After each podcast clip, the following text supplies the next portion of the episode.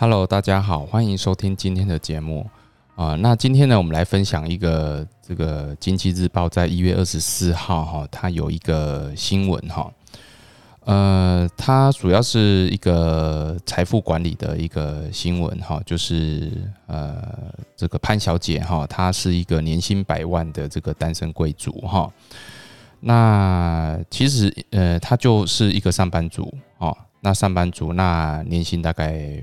哎，一百万左右哈，就是固定年薪十四个月，然后然后没什么贷款负担哦，所以呢，他每年还可以再存个五十万哦。那他有保险哈，有保险就一百五十万的储蓄型保单。好，那投资台股大概呃两百万哈。那一他目前的这个财务状况，我我想就是呃是呃比较接近这个很多呃大概。呃，就是三是三十到四十岁哈，如果你是在二十几岁就进入职场，然后一直升迁，哦，然后稳定的工作哈，然后那我想一大部分哈，百分之七十的人哈，就是应该是有这样子的的这个呃收入水准然后，但是呢，他现在也很担心啊，就是说啊，我现在这个如果六十五岁的时候呢，哈，他啊，他会不会不？不足哈，他的生活费不足哈，他他有规划，就是说他希望每个月哈都有，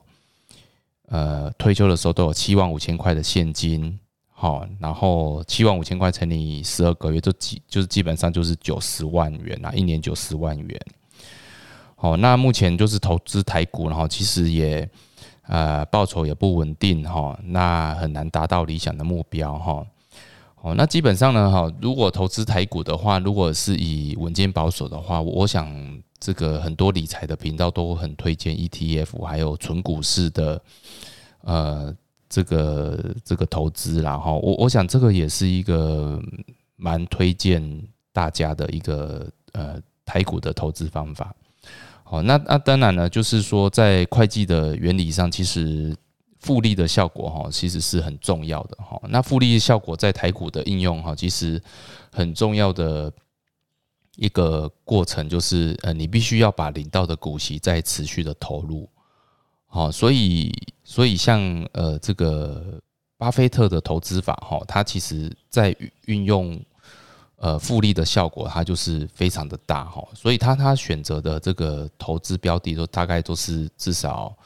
呃，年报酬率至少要要呃，依他自己的投资投资的经验，都是要十趴以上的。但是我们在台股的，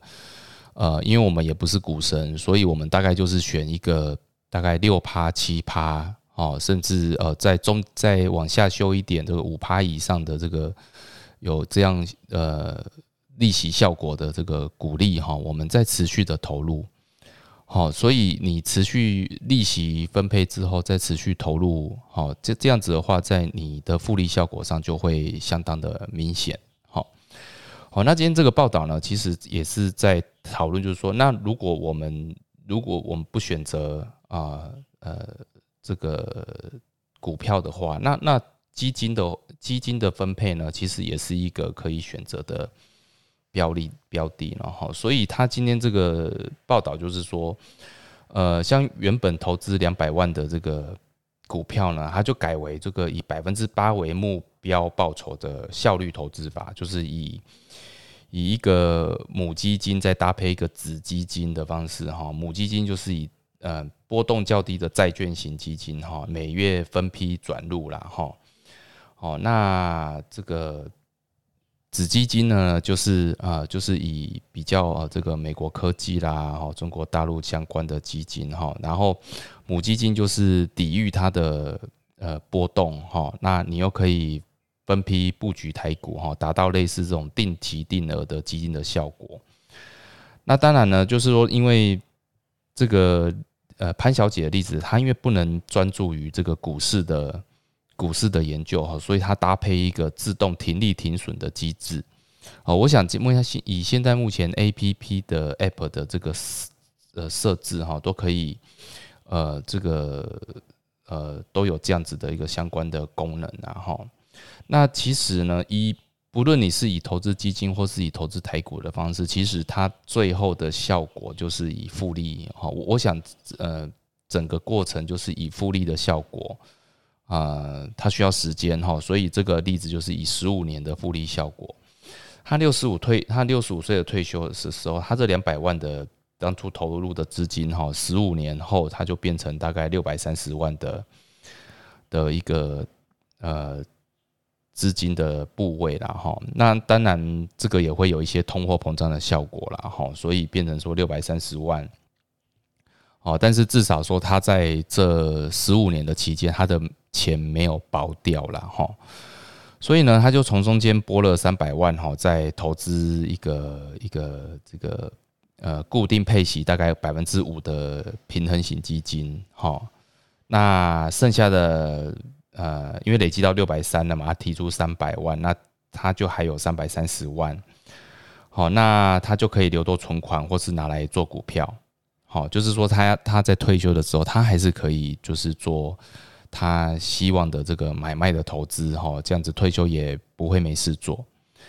那他在退休前呢，因为每年可以存五十万，所以他就加码他的这个债券。那债券是一个很稳定的一个呃这个。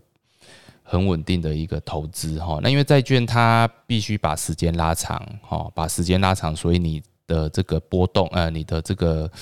呃市价起伏才会被被这个消除掉哈，所以它在这样子的呃呃每年五十万的投入之后哈，它这它在每呃这个配息哈，退休之后的配息哈，大概都呃。都可以达到一年就是四十万元的配，好配那个利息哈。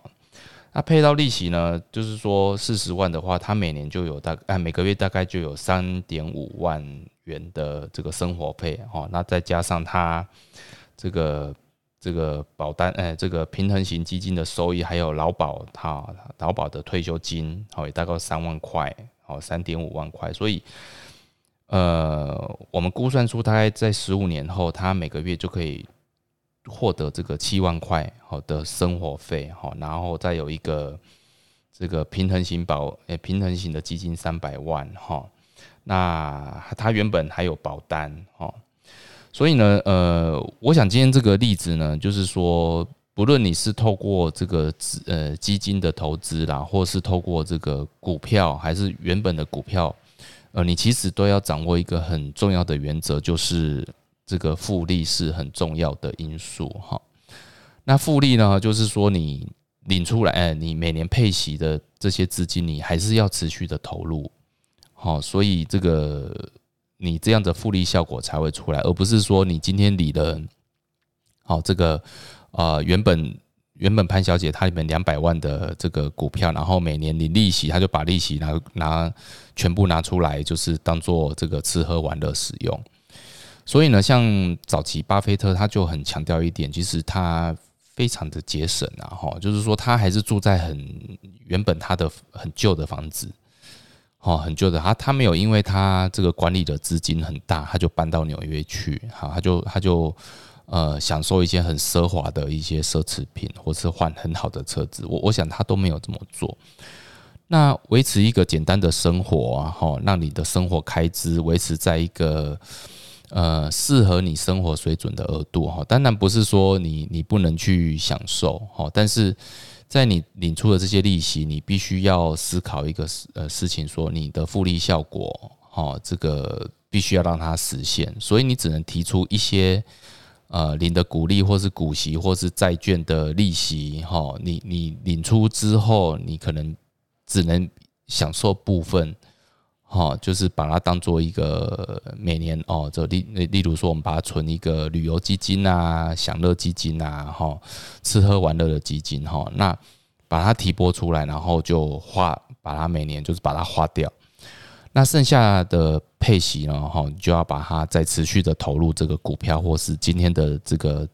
的基金的呃这个投资里面。因为不论是债券型基金，或是一些比较激进型的基金，它都会有一个波动的幅度哈。那波动的幅度，你就是呃下修的时候，你也要持续的买进哈。那个上涨的时候，也也也买持续的买进，让它的平均成本去去持平。哈，我想这个是呃长期投资哈，长期投资法哈，这个是很重要的一个原理哈。那达到你的复利效果。好的，那我们今天的节目就分享到这边。那谢谢大家，然后也祝大家新年快乐，拜拜。